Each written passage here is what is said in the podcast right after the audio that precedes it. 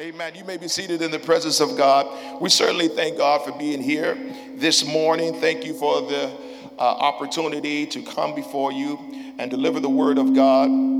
Truly, this is the day that the Lord has made. We shall rejoice and be glad in it. I'm excited to be partners with the Anchor Church. I thank you for opening up your doors to us and what God is doing. Amen. It's one thing uh, for Pastor Brian to knock on the door, and then it was another thing for me to open the door. on that door, I have a peephole. and when he knocked, I looked. And sometimes we, I think we all had this experience. We had, we had Jehovah Witnesses come and knock on the door, and you get real quiet. Tell your children to shh. And you don't want to open the door. But I'm so glad that I opened the door, and I'm so glad that Jesus Christ knocked on my door one day. He opened up my fence, came through my old dirty, nasty yard, walked up my old stairs, opened my old squeaky screen, and knocked on the door. So the challenge to you today is don't let nothing stop you from knocking on somebody's door. I don't care what they look like. I don't care what they smell like. I don't care how much they have. I, I don't care how much they do not have. Somebody needs you to knock on their door. Amen. If this was the 2:30 service, I tell you to turn to your neighbor, look at your neighbor, and tell them, say, knock on that door. In the book of Revelations, the seventh chapter and the ninth verse, for those of you that have your Bibles or even cell phones, Revelations, the seventh chapter and the ninth verse. After this, I looked, and there before me was a great multitude that no one could count. There has to be room for me. Can you repeat that after me? Say, there has to be room for me. This is John the Revelator. He says, After this I looked, and there before me was a great multitude. Now, if you read this particular chapter, you'll find out that in the fourth verse of this text, he heard the sound of 144,000 people from the tribe of Israel. Which, if that was it, we would be excluded. But in the ninth verse of our text, he sees, he beholds a number, a great multitude that cannot be counted can you encourage your neighbor next to you and say, There's room for you and me? It's just not 144. That's the fourth verse. But the ninth verse includes us. That there was a number of people that could not be counted. You know, we sing we sing a song and we said that there's room at the cross for you. How many of you know that that song? There's room at the cross for you. Though millions have come, there's still room for one. There is room at the cross. Aren't you excited today that there's still room at the cross?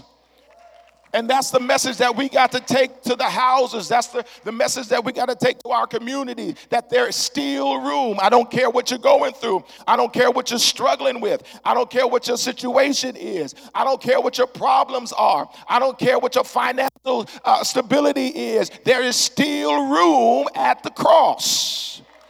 If there's room for me, there's room for you. Come on, there is room at the cross. Watch this. So after this, I looked, and there before me was a great multitude that no one could count. John 14 and 2 says that in my Father's house there are many mansions. If it were not so, I would have told you, I go to prepare a place for you. So this gives us comfort in knowing that we have room. From every nation, tribe, people, language, standing before the throne and before the Lamb.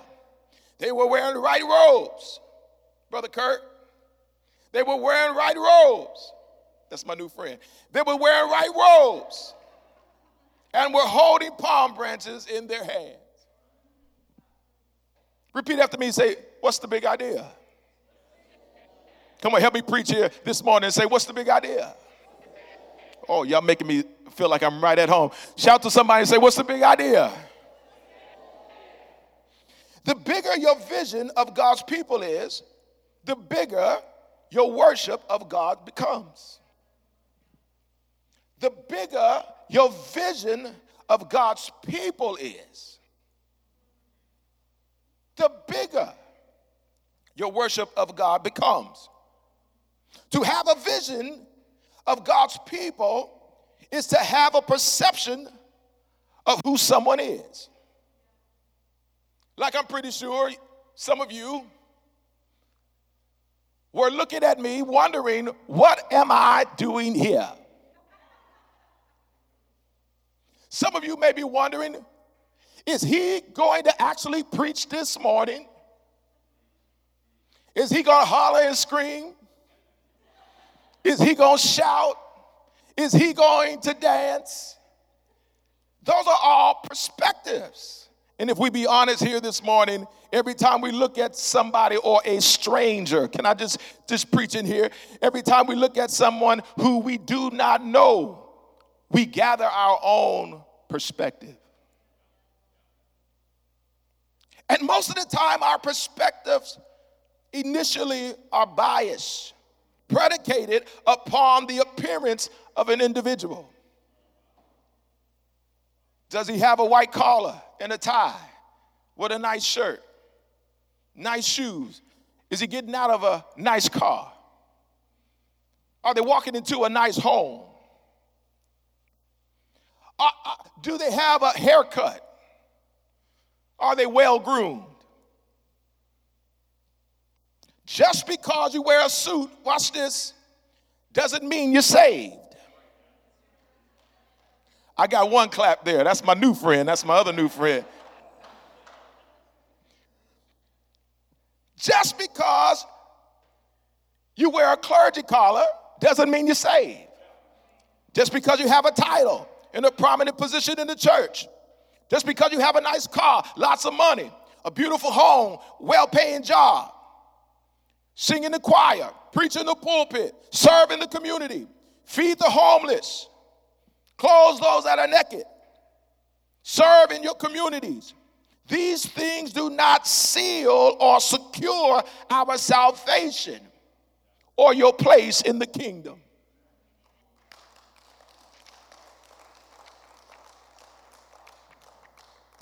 God seals us and secures our room in the kingdom when we confess our sins and we believe in our heart that God has risen Jesus from the dead. And the Bible says in Romans 10 and 9, thou shalt be saved.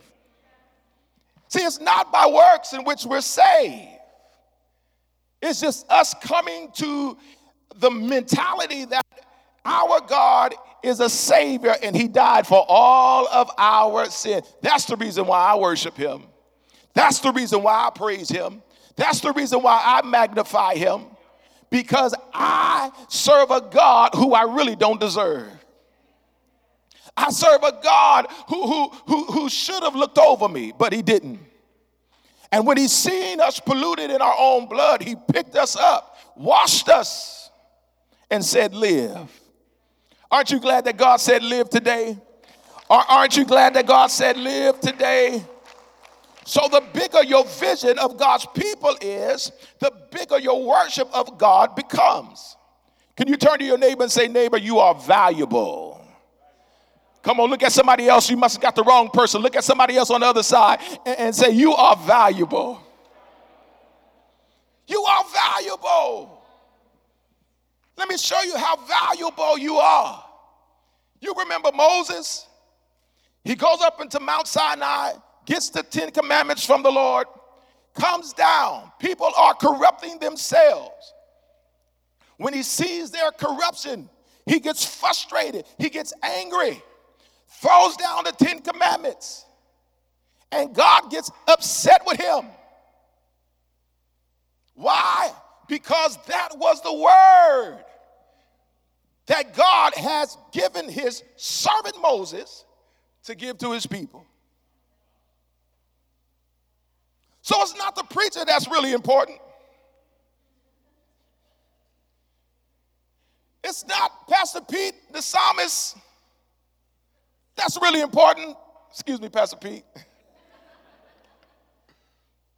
But it's you, God's people. Moses wasn't able to enter into the kingdom. He had to look at it. And he's now in the bosom of Abraham. Just because he destroyed what God was trying to give to his people, you are valuable. Jesus said, The chief among you must be the servant. Jesus himself came to serve. Who did he come to serve? He came to serve us. He came to reach us. He went into the highways and hedges. They called him a wine bibber and a friend of sinners because he wasn't scared to knock on anybody's door. Come on. He wasn't, he wasn't scared to, to walk up to anybody's grave. Come on. He, he wasn't, he wasn't uh, scared of anybody who was crazy. And they had some lunatics back there in the Bible. They got some lunatics.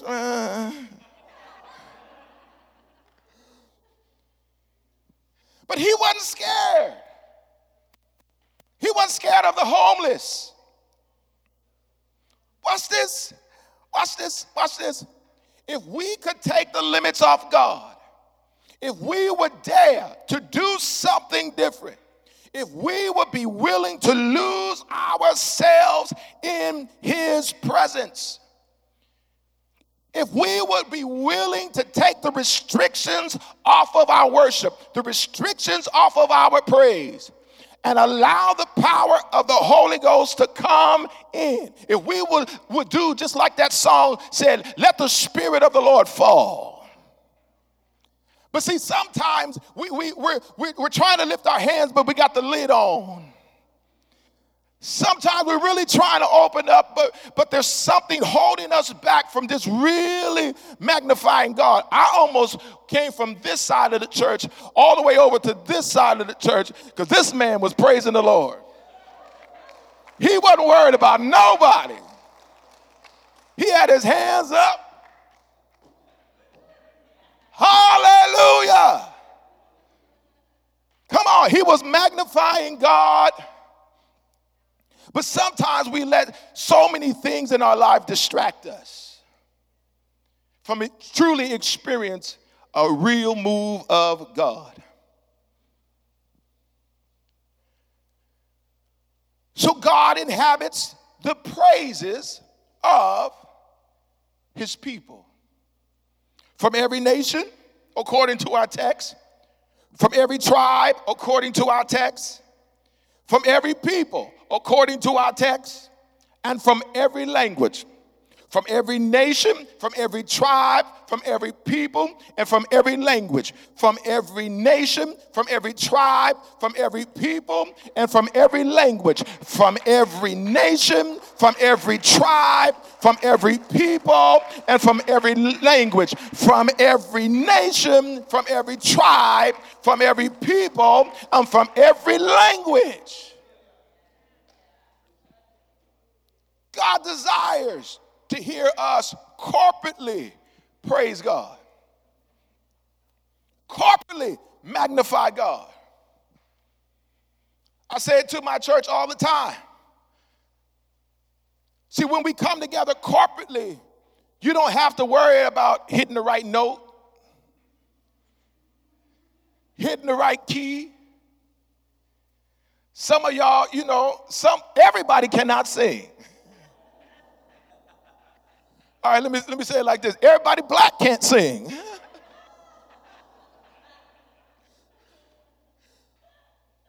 Everybody black can't preach. That's my other friend. Come on. Watch this. But when we corporately, that's what I love about corporate worship. My off just seems to get right when we all get together. And see, what I love about God is see, when we all get together, I'm talking about all people, we may not, we may not ever get together down here. I'm talking about from every nation, from every tribe, from every people, and from every language. But those who are sealed, secure, saved, sanctified, filled, living right, living holy, in that moment, in that twinkling of an eye, when the dead in Christ shall rise, them that are alive and remain shall be caught up to meet him in the air. In that great getting up morning, when we see Jesus, watch this. There's not going to be a A selection from Blessed Temple Ministry, Church of God in Christ. That's not going to happen. There's not going to be a, a, a selection from Anchor Church the Presbyterian church, the non denominational church. There's not going to be, watch this, a pastor preaching at 9 o'clock and 10:30. Pastor Brian, our message is going to be over. We're going to sit down and we're going to, at the throne, worship and praise Him all day. Hallelujah. That's my other good friend. Hallelujah. I can't wait to get to heaven. And I'm not going to wait till I get there. And we have a saying at our church, we said, don't wait till the battle is over, but shout now. I'm sorry. I'm, I get happy like this at 2.30. I get happy because I'm excited about where I'm going. See, watch this. I don't want to go to hell because I've had experience of hell right here on earth.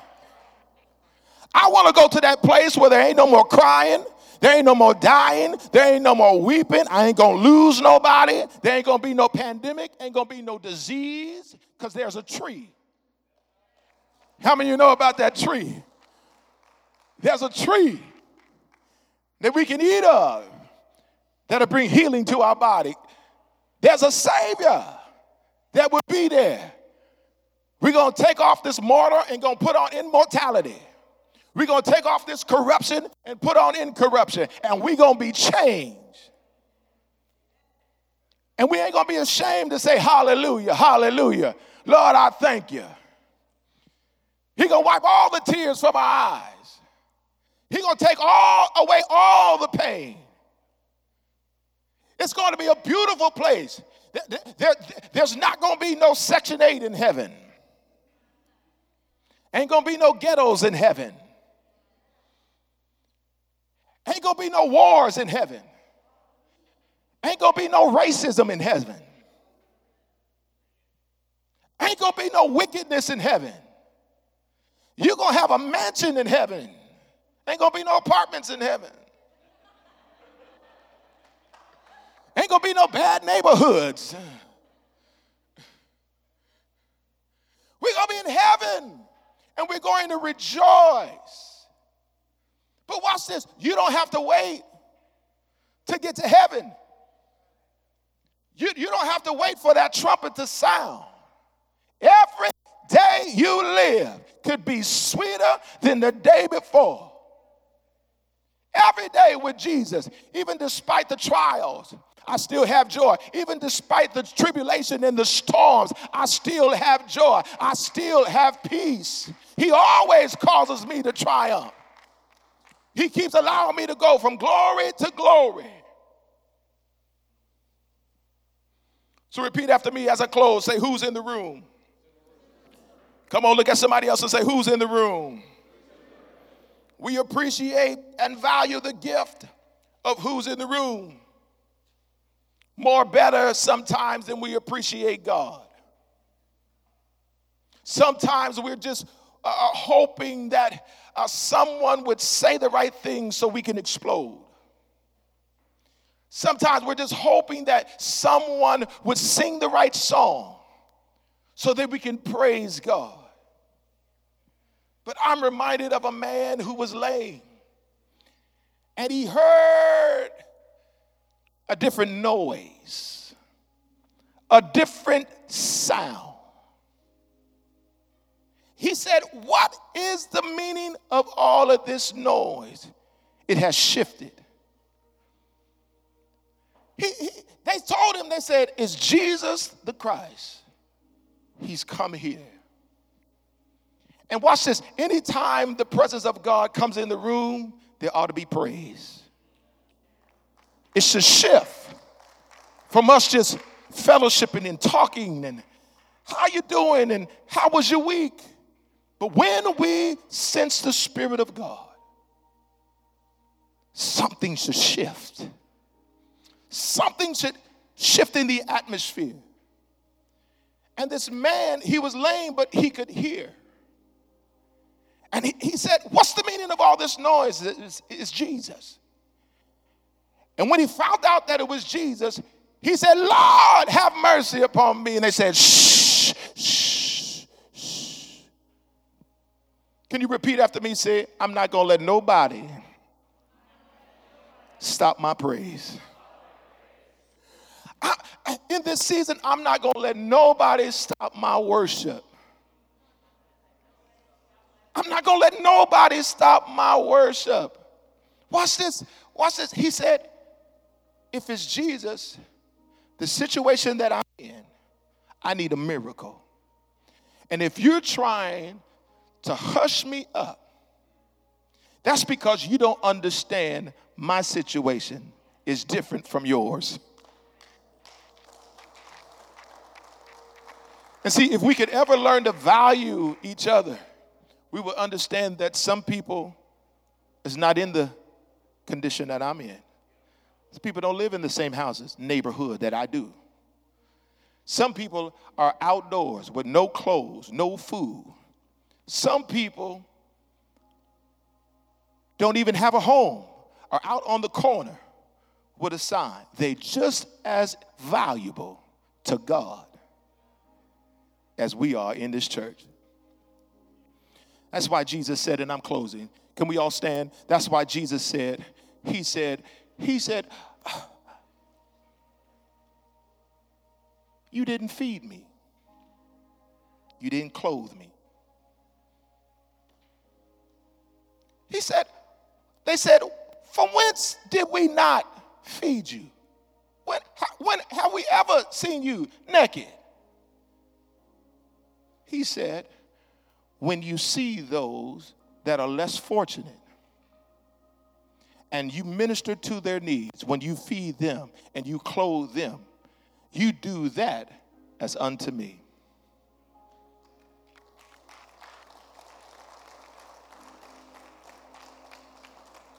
So listen, I pray that you was blessed. I pray that you was blessed today.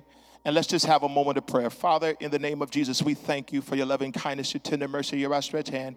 God, we thank you for this word, God. We thank you for being able and being excited about knocking on the next door. God, we thank you, God, for whatever situation, God, even if it's a moment at a red light, God, that you give us the opportunity to effectively minister to someone who is less fortunate, to help them out, God, to plant that seed, to water that seed, that you would get the the increase. We give your name all the glory. So, God, let us never be ashamed of praising you, of worshiping you again, no matter what portion of the service is, no matter if it's the morning time, at our job, on our break, God, or in the midnight hour, God. We will give your name the praise because you are worthy. And if you believe that prayer, just put your hands together and give God praise and tell the Lord, thank you.